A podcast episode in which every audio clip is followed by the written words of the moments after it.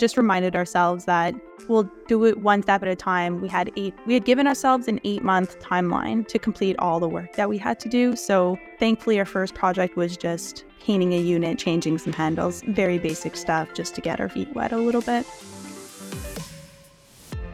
Hey, it's JP. Hi, it's Excel. And you're listening to Terrie Schauer on the Real Estate Investors Club podcast. Hello, and welcome to this week's episode of the Real Estate Investors Club podcast. This is our final episode where I speak to Stefanie Young Investor about the cover to cover process of closing on a first uh, 100% purpose investment property.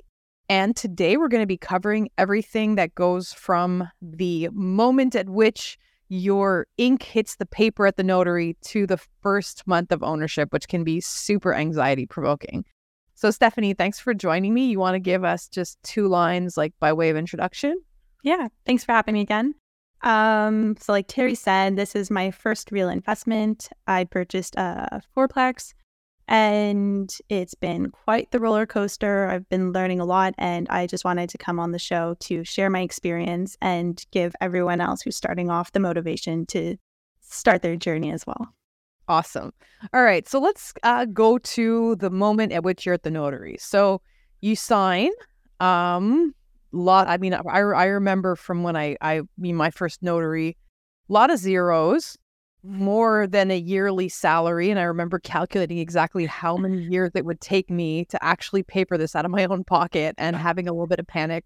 So take me through those like first 24 hours you're a new mom of a building and now you're panicking i actually have to take care of this baby so t- tell me how what that was like yeah so just starting off we ended up going with a notary and we did it virtually and i was a little bit apprehensive about doing it that way just because i felt like well we're going to miss out on some information or it won't be as complete as we might want it to be but actually ended up being fine if anything it was very uneventful I stopped working for about 20 minutes and went back to work right afterwards.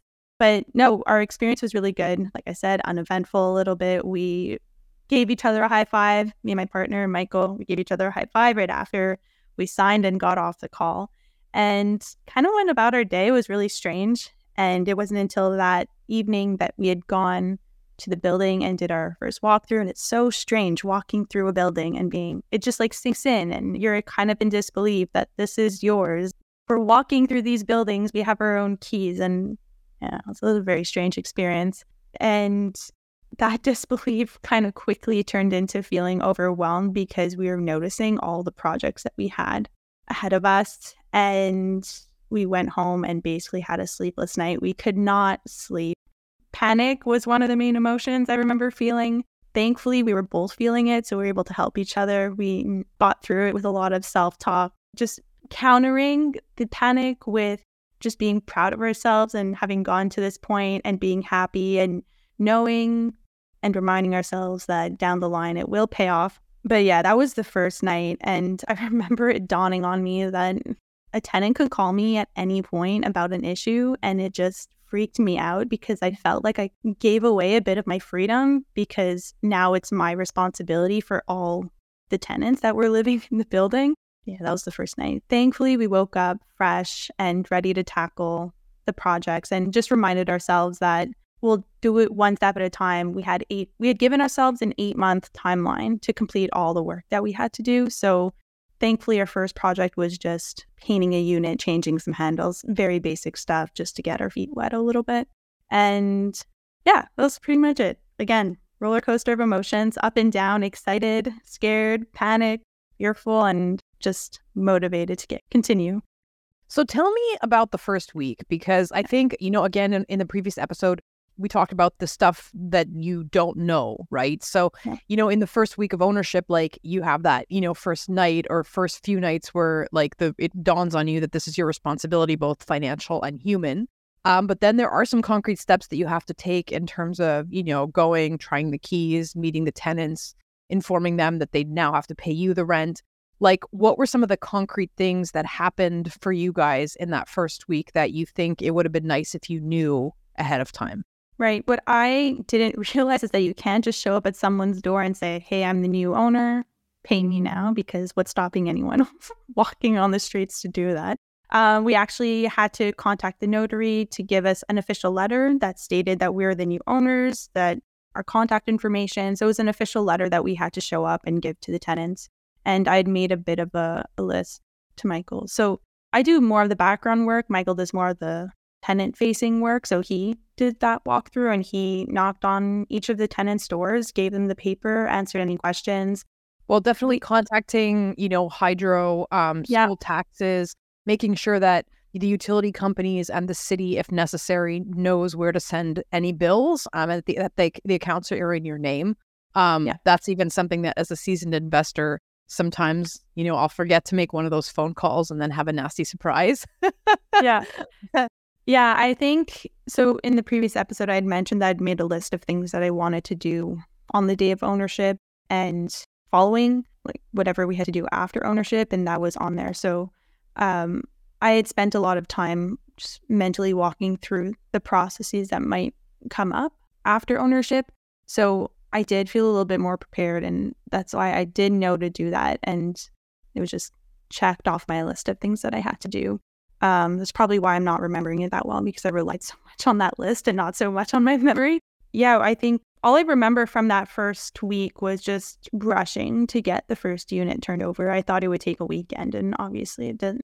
It didn't take a weekend. It took a week and a half, which isn't the end of the world, but goes to show that budget and timelines always you have to account for an extra 10%, probably in our case, tripled all of it. But one of the mindset shifts that we had to do in that process of turning over that first unit was having to remind ourselves that this isn't my unit. I'm not going to live here.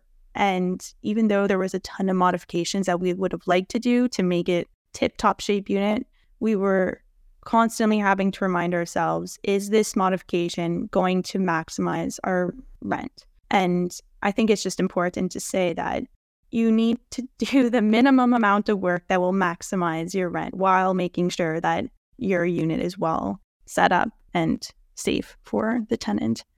I I just want to take a, a moment to highlight that because I think you know you guys have learned that lesson very early in the process. There are some people who've been landlords for ten years, and when they face an empty unit or turnover, they're still thinking with their own lens. And so I'm just going to repeat what Stefanie said because I think it's super important. Like when you are looking at how to renovate your units, you're not renovating for you. You have to bear in mind what's the market willing to support in terms of, you know, are any upgrades going to actually pay you back in terms of return on investment? Obviously, cleaning up safety issues or like maintenance issues that are going to depreciate the building that doesn't matter what the tenant's going to pay that's protecting your investment long term but any upgrades that are you know aesthetic or uh, functional in terms of like you know the tenant's quality of life in there is the market willing to pay you an extra dollar for those modifications? And if the answer is no well you're actually not going to live there. So for your target clientele is this going to make a difference in terms of your tenant pool? And if it's not maybe you want to just cross that off the list and save some money so Yeah. One of an example that I can give is that half the unit had drop ceilings, the plafond flottant. And we were just curious. So we looked underneath and it turns out that it was just covering actual ceiling, like gyprock. And we were like, we were so excited because it's hideous, but now we can fix it. And we just had to remind ourselves that's not in the budget right now. Like we had already painted and redoing that would have cost time and money and we made a list of things that we wanted to modify next time we turn over the unit. So it's top of the list next time. But for now, we realize that it's not going to bring us more money. It's just going to waste our time, time and money as well. So that was that was pretty shocking discovery, and we really had to stay strong because had it been a unit that we would have lived in, it would have been off the ceiling the moment we discovered it. But had to take a step back, and yeah, we had our parents in the unit that day when we discovered and everyone was telling us "You to get rid of it get rid of it. And that too was hard to do is to block out all the noise. Michael took me aside for a second and he was like let's not forget what we're doing here. This is our unit and we just need to go back to the basics and remember that it's not going to make us more money. So that too tune out everyone else who's making you second guess yourself and second guess your plan. Yeah or tune out the unqualified people that you shouldn't be listening to. Because I think, Yeah. like, you know, we've had off camera and on camera conversations about this. And, like, obviously, you don't want to ignore valuable opinions or data that comes from a reliable source. But you know, um, if especially when you're starting out, very often people will have family members come and like help them paint and help them deal with various things. But like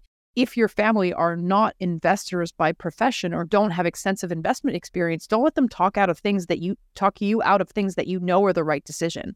And so, like, you know, thankfully you guys were able to rely on each other and, and stay strong in that respect. But it's not that like you should cover your ears and go la la la la la to every every piece of data that comes in. It's just you need to be aware that not everybody around you has the knowledge to have their opinion heeded. Everybody has an opinion, but that doesn't mean that you necessarily have to listen to it. So I think that's another good point.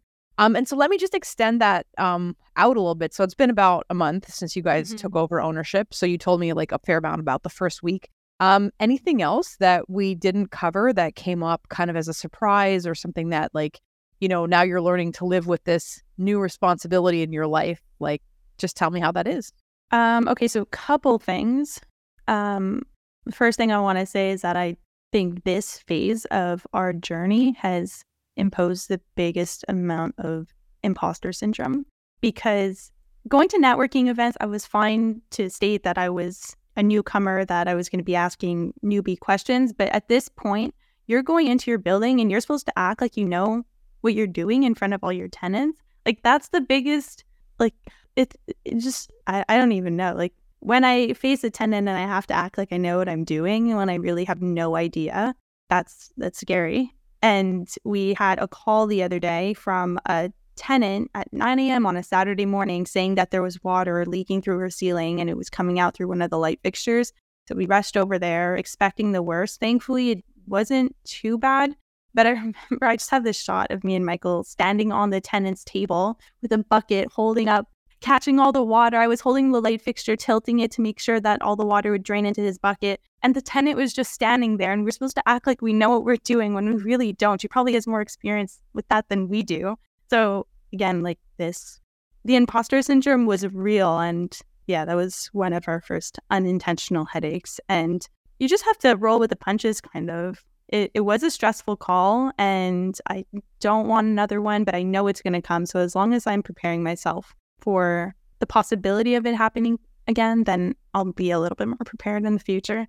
Um, something else that was unexpected was that um, the unit that we were turning over right next door was another one of our. There was a tenant living in the unit right next door, and she was having issues with her unit. And we kept on asking us, "When are you going to fix this? When are you going to fix this?"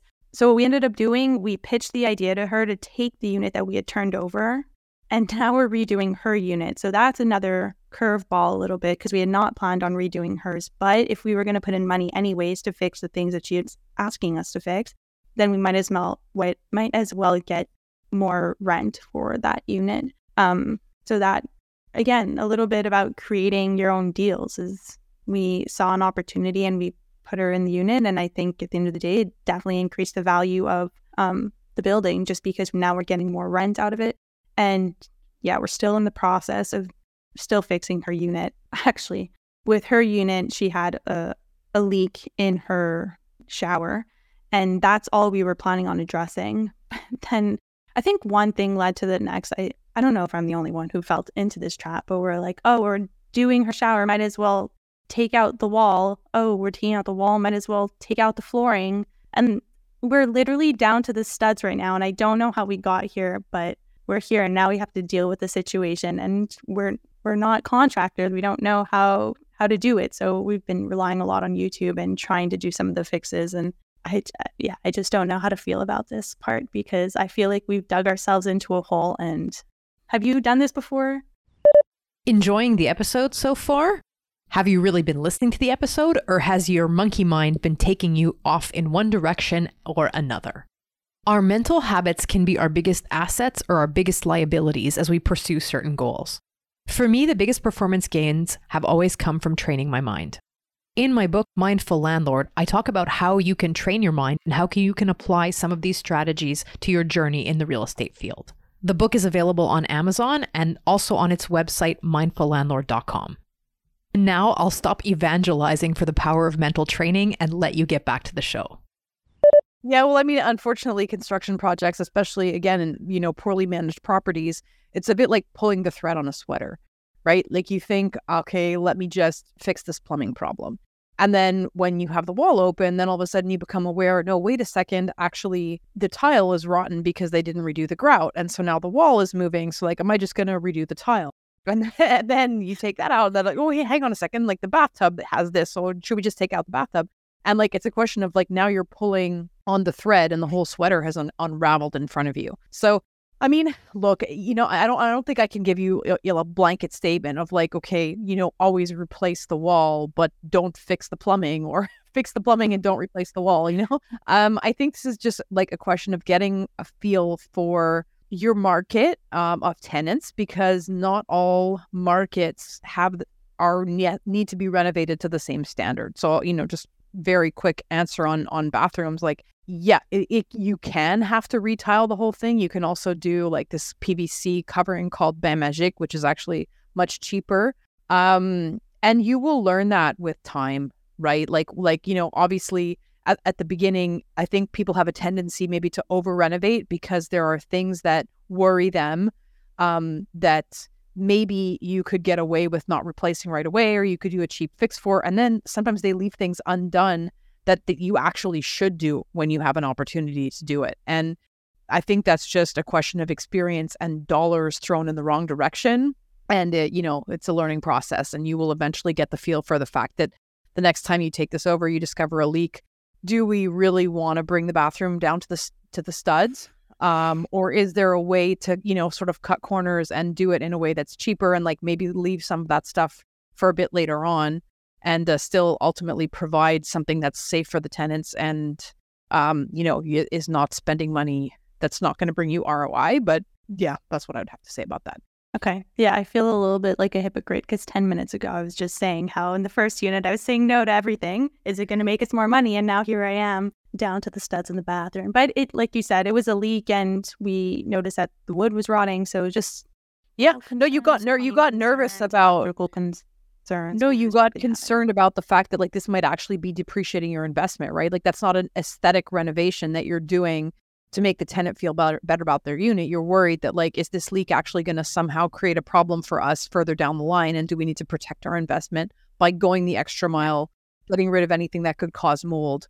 Ultimately, it's a contractor who has the answer to that, but um, you know, you're going to also develop a feel over time for what sort of renovations are like going a little when are you overshooting the mark? When are you undershooting the mark? And like really you know i want to say property ownership is kind of forgiving in the sense that like it's not like you're going to make a mistake that you can't recuperate. At the worst case you're going to have to pay an extra two three maybe four thousand dollars down the line because of a mistake you made but it's not existential it's something that's going to like mm-hmm. affect your bottom line in the short term but it's just avoid the existential mistakes i did want to say that since we did take ownership i've had these really big I've had this big fear that something major was going to come up and that it would cost like $50,000 to repair. And I don't know if this is a fear. I don't know. Did you have this fear when you took over ownership? I do find it dissipating a bit because I'm not so far haven't found anything that major, but it might still happen. So it's still at the back of my mind, but it's dissipated. Um, I was just wondering if you've experienced anything like that. Oh yeah, hundred percent. And like you know, I when I go back in my mind to like that for me was like the first year of ownership. And um, you know, I was not in as solid of the financial situation as you guys are in. I was a student when I bought my first place. And yes, my, you know, dad helped me co-sign the mortgage. Um, but it was like I was not going to go back and knock on mom and dad's door and ask for money. So for me, uh, you know, having a vacant unit that I knew I couldn't cover on my student's salary at that time, which was kind of non existent. Like there was no, I could not cover that mortgage by myself. So, you know, for me, that generated in, the lack of income generated like very sleepless nights. And then uh, I also had that feeling of like the ceiling is going to fall in, there's going to be vice caché, there's going to be some terrible existential thing that's going to end up costing way more than I can handle. Um, and that moment actually never came. And you know, if I can maybe provide some reassurance of what I see, you know, across the investors I coach, the market that I work in, those existential in residential real estate, those existential crises that can wipe you off the map really are very, very unlikely. And chances are the way that they might materialize are not maintenance issues that you weren't expecting. Like those kind of things end up being stuff that you can see coming or that's going to affect your bottom line in a in a bad way by pissing away profit in a niggling way. The places where I've seen people have existential problems, there there are two places and I will mention them just, you know, by by word of caution. One is at the time of sale, if you are not very vigilant about selling and having latent defects, like I've seen horrible latent defect cases after a sale come back to bite people. And so you have to really think long and hard. Do I want to sell with legal warranty or without legal warranty? Um, that's not exactly where you guys are, but that's a question that comes up, you know, in terms of massive lawsuits that could come back and bite you five years after you've liquidated the property. So that's definitely something to think about. And the other thing is, you know, being very vigilant about how you do your maintenance in terms of the people you hire. And um, does everybody have their construction cards? Because with time, you will notice that there are certain things where, you know, you, you can repainting a unit, um, doing some gyprock, rock, doing minor plumbing repairs. Like you can probably get away with doing those yourselves or like having someone unlicensed handle some of that. But when you're doing serious renovations, you need to be really careful about people having proper insurance and proper cards. And I'll just tell you like one very quick story that's going to illustrate this. Like, um, you know, about 10 years ago, I hired a contractor to replace some balconies. And when they were replacing the balconies, two of his workers took a tumble off of the um, spiral staircase that led up to the third floor. The staircase detached itself from the building, fell on the guys. One of them got his hip crushed, the other one had a broken leg. Um, and thank God it was a licensed contractor.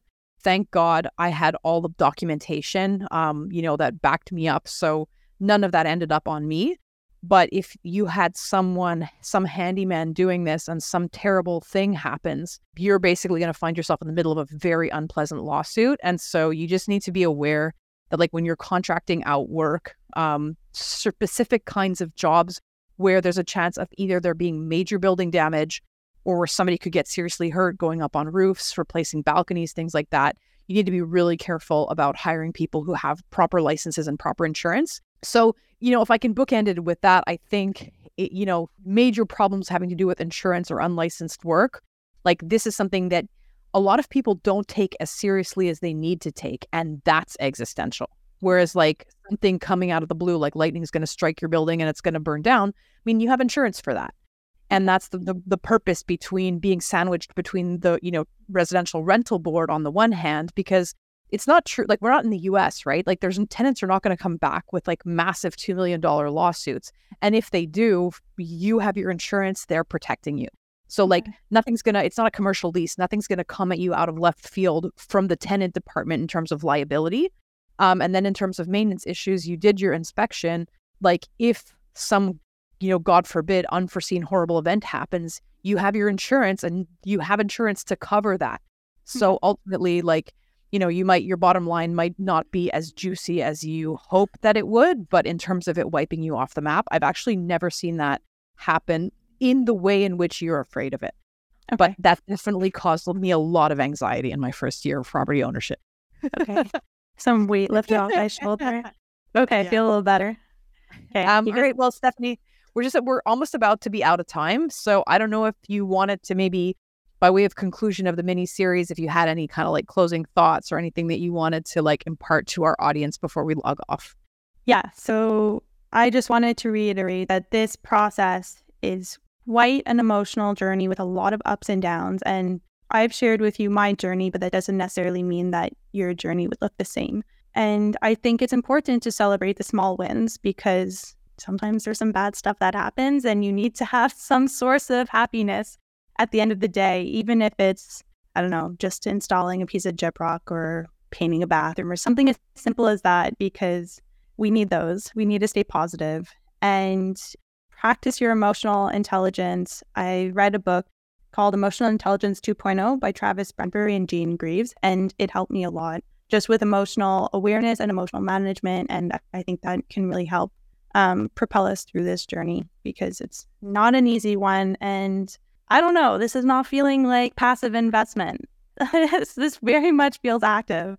Um, maybe one day I won't feel that way, but it is it is a lot of work, and you have to be in it for the long game because, like I said, it's challenging. There's a lot of things that you're not going to think of that that are going to come up. But I'm glad to hear that nothing major will take me down in my path because that was a huge fear. Yeah, just find the motivation that you need to get to the next step. Put yourself in situations where it's hard to turn back and escape from.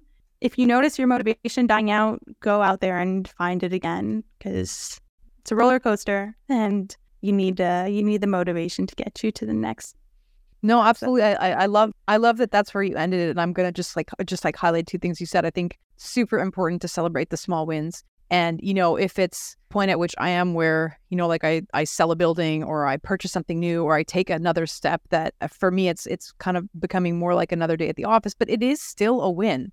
And like you know, if you're if you're selling, if you're buying, take the time to like you know go to a nice restaurant with on the night that you close just do something to make sure that you're associating that step with pleasure and a little bit of you know patting yourself on the back because if you don't take that time to you know be happy and celebrate the wins you the losses will get you down so make sure that you're building in time to to celebrate the wins and then also just be, you know, clear about the fact that like on any journey that's difficult and any growth journey, be it in real estate or anything else, is going to be a difficult path up the mountain, right? Like climbing a mountain is not an easy thing. And so there's going to be setbacks along the way.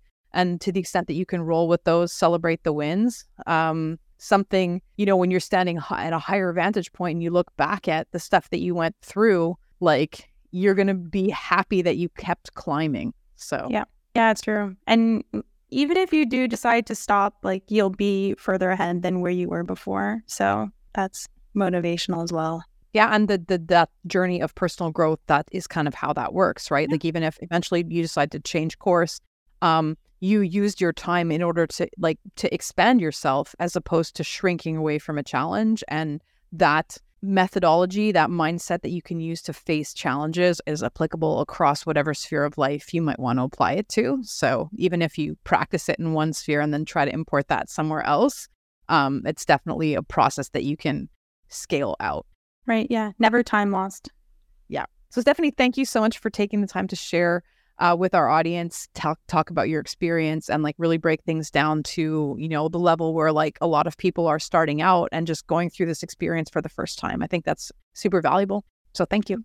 Thank you for letting me share my story. I appreciate it, and for all your wise comments.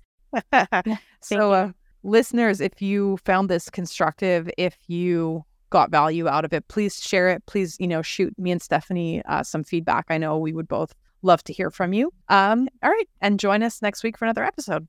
Thank you. Thank you. Thanks for listening to the Real Estate Investors Club podcast. We hope you enjoyed this episode.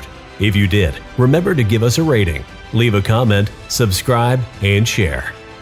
You can find Terrie at terrieschauer.com. Her book, Mindful Landlord, is available on Amazon. You can also follow her on Facebook, LinkedIn, and Instagram. JP is the president of the Real Estate Investors Club. You can learn more about the club's networking and educational activities on Facebook by searching for Real Estate Investors Club. Look to the show notes to find information on our guests and links to material mentioned in the episode.